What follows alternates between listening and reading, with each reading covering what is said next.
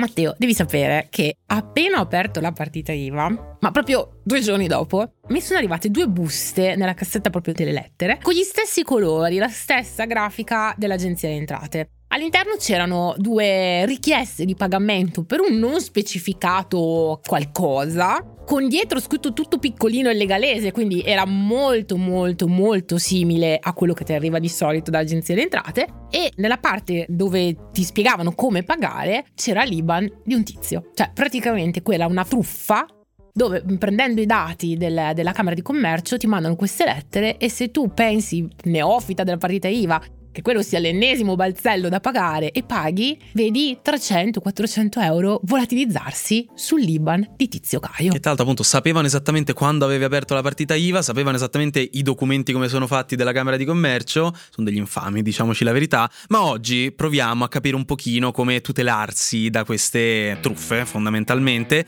prevalentemente da quelle online, ma anche parleremo un pochino di quelle offline e capiamo anche cosa fare in caso in cui veniamo effettivamente truffati. Questo in questa nuova puntata di Squattrinati. Io sono Matteo Cellerino, content creator e divulgatore. Io sono Mifal, sui social Pecuniami e divulgatrice finanziaria. Questo è Squattrinati, il podcast di Factanza Media in cui parliamo di soldi.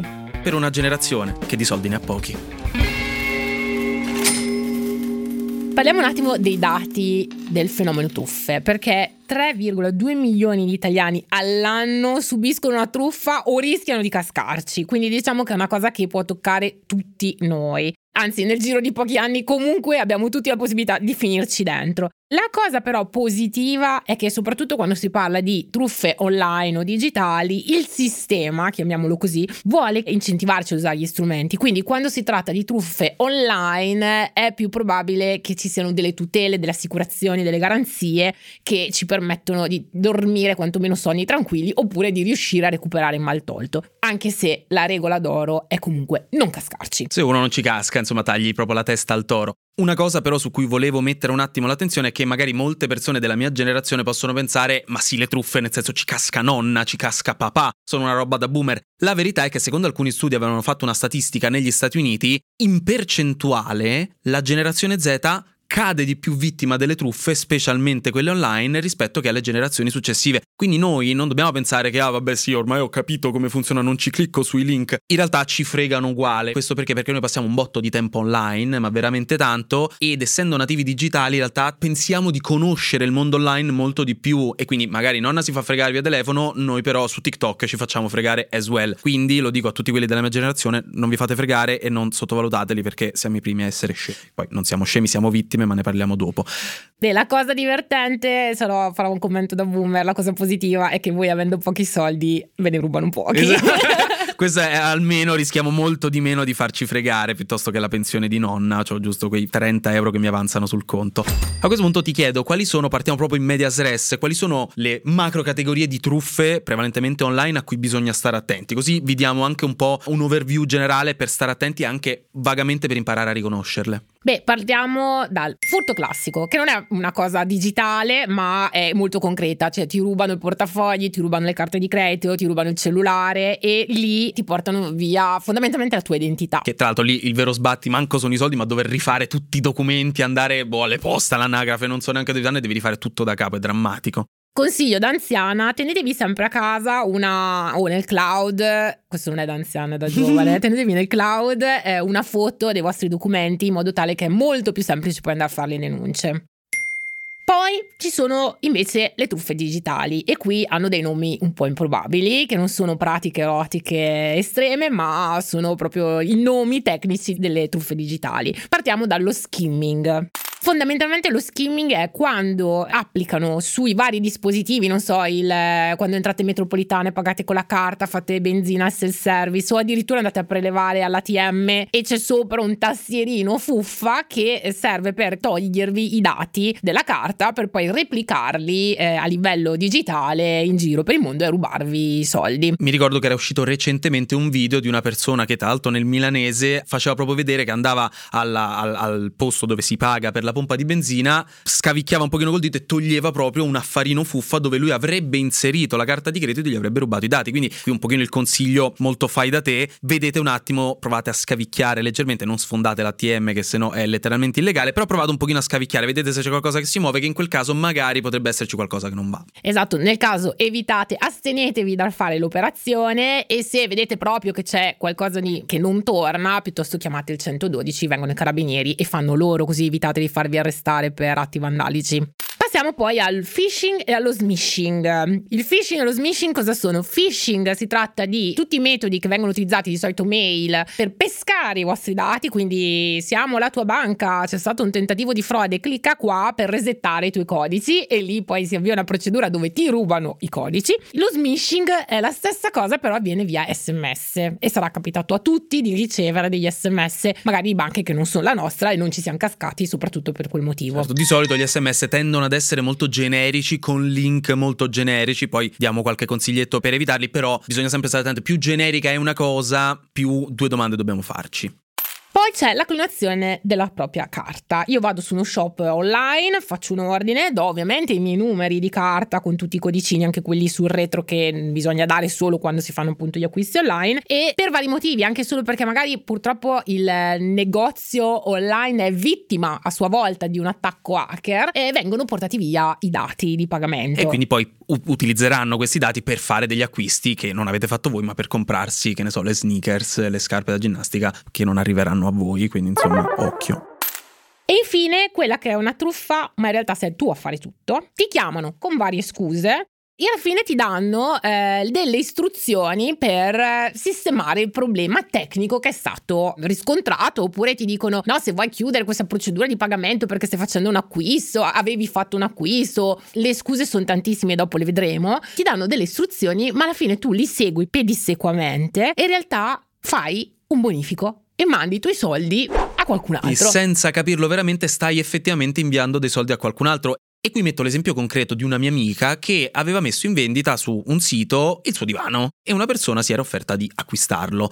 Per l'acquisto però gli aveva chiesto di andare per fare un'operazione particolare che doveva essere comoda, di andare in realtà a uno sportello ATM e fare una serie di operazioni per ricevere questi soldi.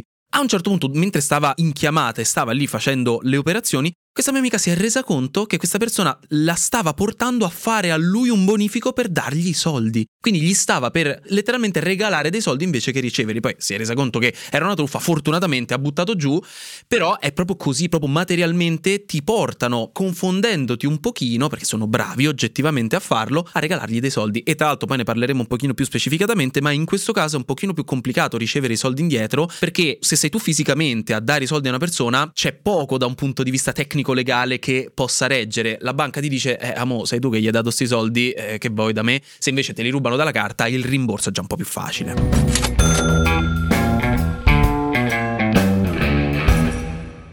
Per aumentare ancora un po' di ansia, visto che stiamo parlando di cose che possono davvero capitare a tutti e stiamo parlando di geni del male, cioè nel senso che sono persone che sono veramente in grado di farvi fare quello che vogliono loro, Parliamo anche di altri piccoli casi un po' concreti. Esatto, esempi così. proprio concreti, molto pratici. Abbiamo dato magari delle macro categorie, ma degli esempi concreti, così potete stare attenti, potete avvisare nonno e nonna soprattutto.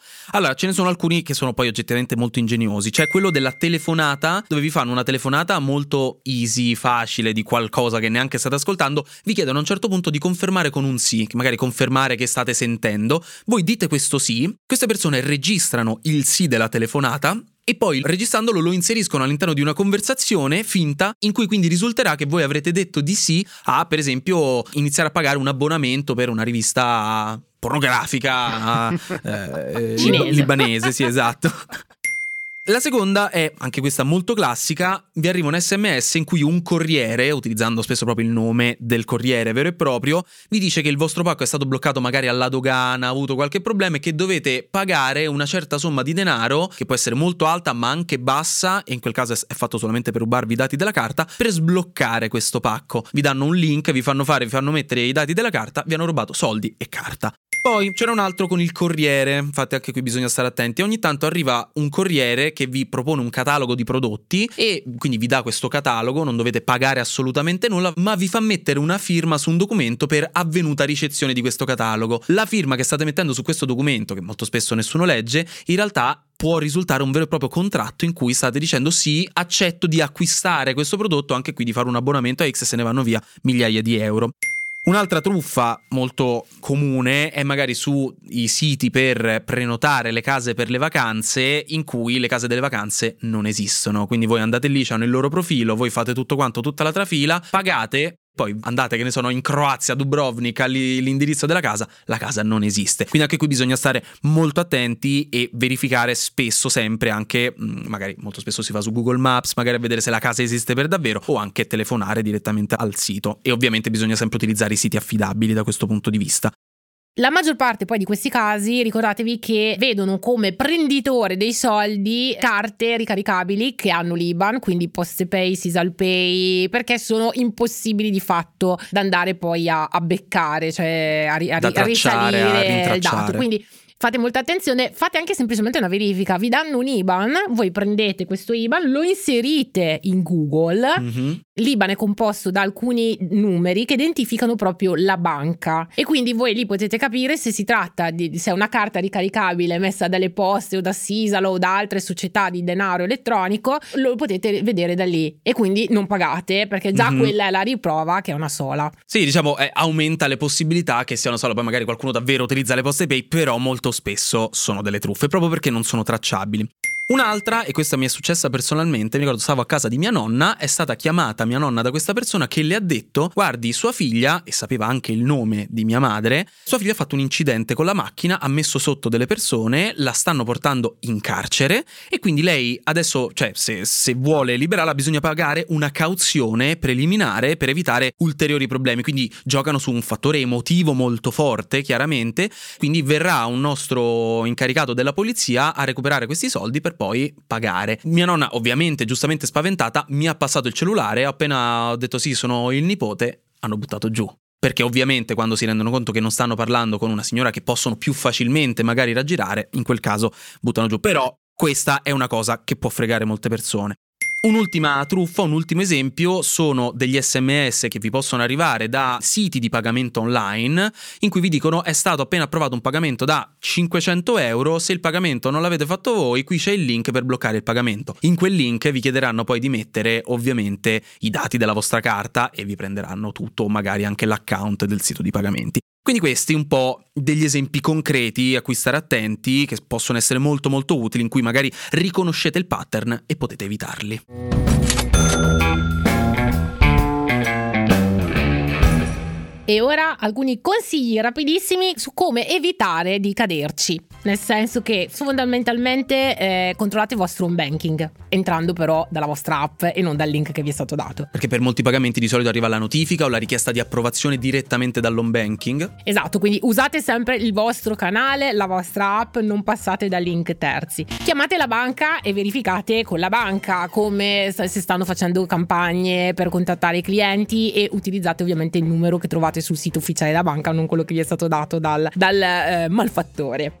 Verificare ovviamente che state usando dei siti conosciuti, famosi o comunque verificati. Anche banalmente quando fate l'indirizzo su internet c'è il lucchetto. Sì, esatto. Quel lucchetto lì significa, se è chiuso, significa che è sotto protocolli che è di sicurezza, di sicurezza digitali e quindi ovviamente vi potete fidare un po' di più. Non fidatevi degli sconosciuti, soprattutto quando vi offrono delle caramelle. E se è troppo bello per essere vero, non è vero. Di solito è troppo bello per essere vero, quindi non vi, non, non vi, fidate e ovviamente offline cercate di non fidarvi degli sconosciuti, nel senso suona brutto, però eh, nel caso mm, fate magari un check in più prima di affidarvi a, al maresciallo dei carabinieri che vi chiama. E soprattutto fate una cosa buona, ricordate alla nonna, ai nonni di non credere alle persone che si presentano a casa, a chi telefona, a chi citofona, anche se fanno vedere tesserini e quant'altro. Ditegli semplicemente non rispondere oppure chiamami. Esatto. È un piccolo gesto che salvaguarda le persone a cui volete bene e la vostra eredità.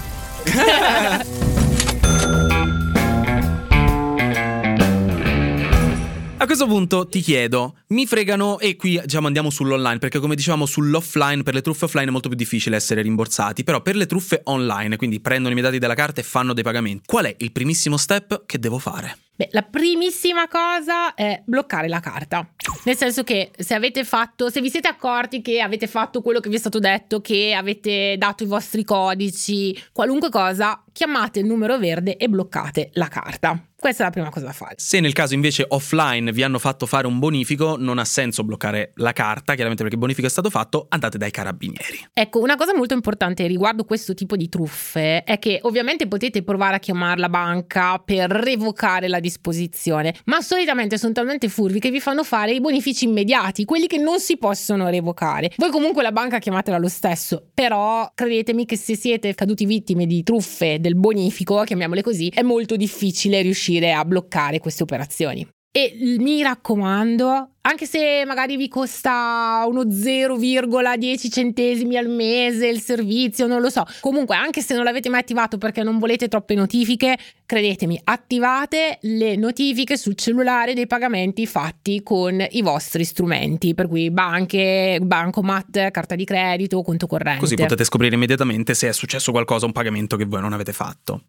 Piccolissima cosa che ci tenevo a dire, da un punto di vista sociale e psicologico, molto spesso si fa molto victim blaming nei confronti delle persone che vengono truffate, perché si dice, ah, sei un cretino, sei una cretina, dovevi pensarci prima. La verità è che non siete dei cretini se cadete vittima di una truffa, siete delle vittime. Perché? Perché la truffa si basa su una manipolazione tendenzialmente emotiva della persona. Chi fa le truffe è un professionista ed è oggettivamente molto bravo, cioè bisogna dargliene credito, a manipolare i vostri sentimenti.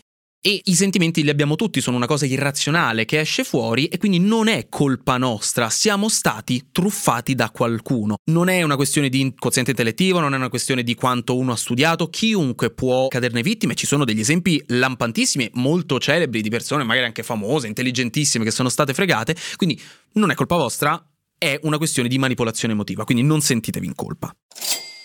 Passiamo ora a il danno è stato fatto. Il patatrack c'è stato. I soldi sono andati, soprattutto, come dicevamo prima, eh, stiamo parlando di truffe digitali. Perché nel caso di quelle offline dobbiamo solo affidarci ai carabinieri, alla polizia a fare denuncia e sperare che le indagini portino qualcosa. Invece, nel caso ci sia stato un patatrack digitale, come dicevamo, il sistema vuole che ci fidiamo dei strumenti di pagamento, quindi sono state poste in essere delle tutele per il consumatore in modo tale che continui a fidarsi anche se magari i suoi soldi vengono rubati. Sono state poste pay in essere delle misure. Cosa dice la normativa?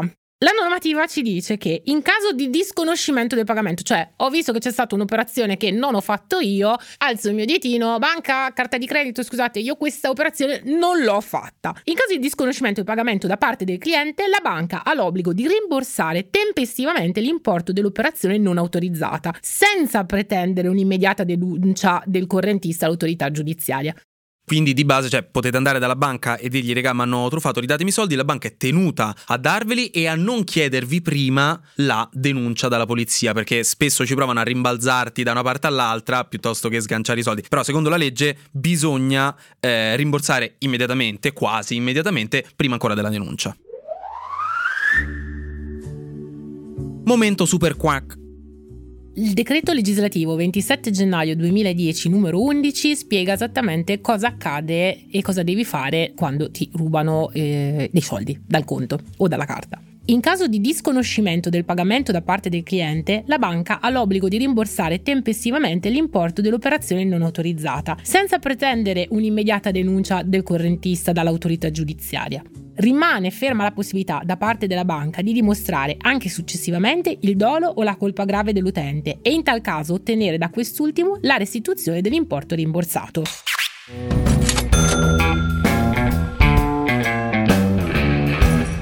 Quindi di base l'idea è che se ti rubano i soldi dal conto o dalla carta, tu vai in banca, disconosci l'operazione, cioè dici non l'ho fatta io, la banca è tenuta a rimborsarti questa somma prima ancora che tu faccia denuncia ai carabinieri, nel senso non devono chiederti la denuncia per poter rimborsarti questi soldi. Comunque la banca può dimostrare, provare a dimostrare che di base è colpa tua, c'è del dolo oppure c'è una colpa grave, cioè tu magari gli hai dato i codici bancari, in quel caso oh, è colpa tua, oppure magari stai provando a truffarli. In quel caso può poi dirti se questa cosa riesce a verificarla, sti soldi me li devi ridare, mo me li riprendo. Quindi di base comunque le banche chiaramente ci provano sempre un po' a rimbalzarti avanti e indietro, specialmente se fai tutto a voce. Infatti uno dei consigli principali in questi casi è fare tutto per iscritto o con sistemi elettronici che vanno a registrare il, la nostra volontà. Per esempio, se ti rubano il portafogli o ti arriva un messaggio a mezzanotte che ti è stata clonata la carta o sono state fatte delle operazioni e non sono tue. Che hai comprato del plutonio impoverito dall'Iran. Esatto, cosa fai? Blocchi tutto trovi il numero verde che è lo stesso per tutte le carte, lo trovi sugli sportelli ATM, ci sono le schermate oppure anche online, eh, numero verde per bloccare le carte, è un numero verde nazionale, tu chiami quel numero e dici sono Pinco Pallo, il, voglio bloccare tutte le mie carte e in quel modo ti danno un codice di blocco che rappresenta l'orario in cui tu hai fatto l'operazione di blocco e vale nei confronti della banca per disconoscere le operazioni. Poi ovviamente contatti la tua banca o la società emittente della tua carta di credito e eh, segnali appunto, disconosci le operazioni che sono state effettuate, verifichi anche che non ce ne siano altre, perché magari nel frattempo ne ha fatte pure altre, e questa cosa la fai o con i sistemi automatizzati dove registrano una telefonata, oppure mandi una PEC o una mail, magari dopo esserti confrontato anche verbalmente con mm-hmm. la mhm. banca, ma manda sempre qualcosa di scritto. E poi puoi chiedere il rimborso, anche quello sia a voce che per iscritto. Così almeno sei tutelato o tutelata per qualsiasi tipo di cosa. Perché se mandi una mail, entro la fine del giorno dopo sono tenuti a rimborsarti. Un'altra cosa interessante è che tu puoi contattare anche le emittenti della carta di credito. Se la tua carta di credito, che ha sempre un emittente, magari ti viene rubata, puoi sentire direttamente loro. La cosa positiva è che spesso le emittenti delle carte di credito rispetto alle banche tendono ad essere più veloci a risolvere le cose. Questo piccolo consiglio, spesso sono più veloci.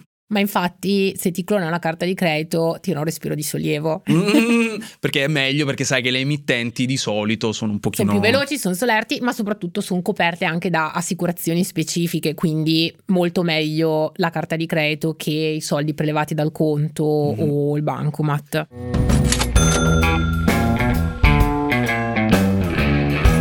A questo punto, se io litigo con la banca, cioè io dico una cosa, la banca dice no, i soldi non te li, no, non te li voglio dare, come, come, come si fa? Che dobbiamo fare noi Beh, poveri allora, cittadini? Guarda, non serve chiamare la mamma o il cugino che fa giurisprudenza, non serve neanche prendere l'avvocato, ti, ti, svelerò questa cosa. Si fa per prima cosa reclamo ufficiale alla banca, quindi si continuano a mandare mail, pecche facendo presente che noi non siamo d'accordo con quello che sta succedendo. Manclonato, voi non mi avete ridato i soldi ve li siete ripresi perché dite così e io non sono d'accordo. Quando la banca risponde al reclamo o se non risponde al reclamo, a quel punto si va dalla BF, l'arbitro bancario finanziario. Che è un nostro grandissimo alleato è un grandissimo alleato, costa poco e di solito dà ragione ai clienti. Oh, perfetto.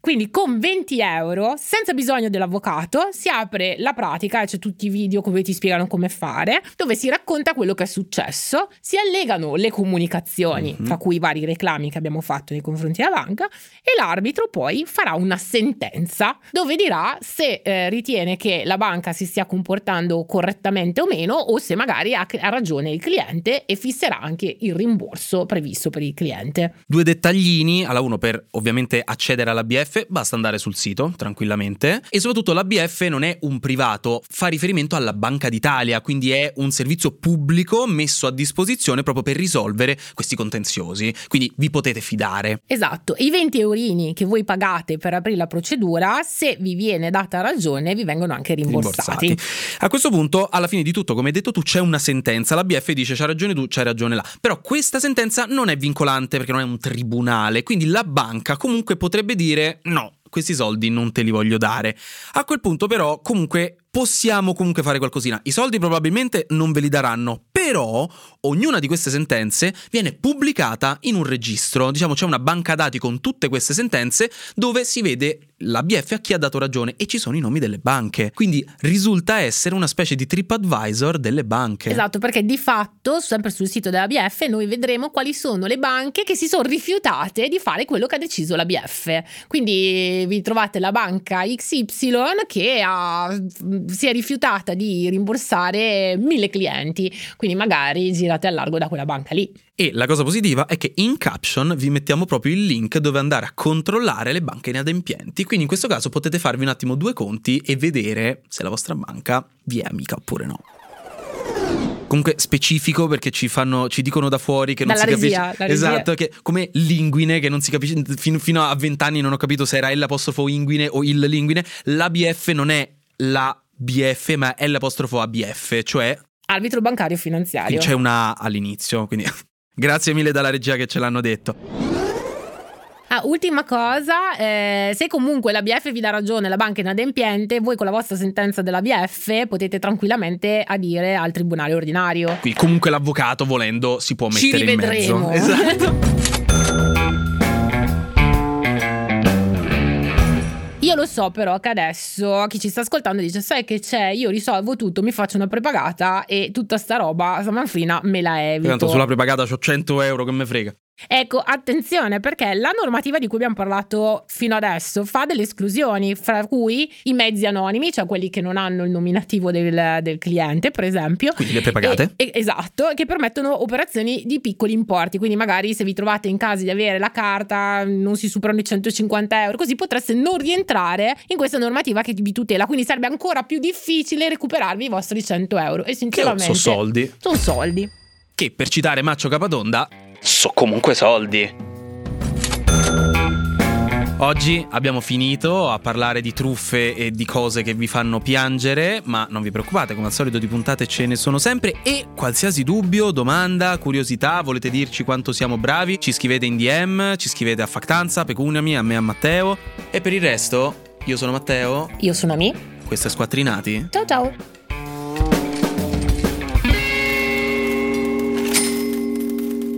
Le informazioni fornite in questo podcast sono sullo scopo informativo e non costituiscono un consiglio finanziario personalizzato. Si prega di prendere contatto con un professionista qualificato per affrontare specificatamente le vostre esigenze finanziarie e fiscali.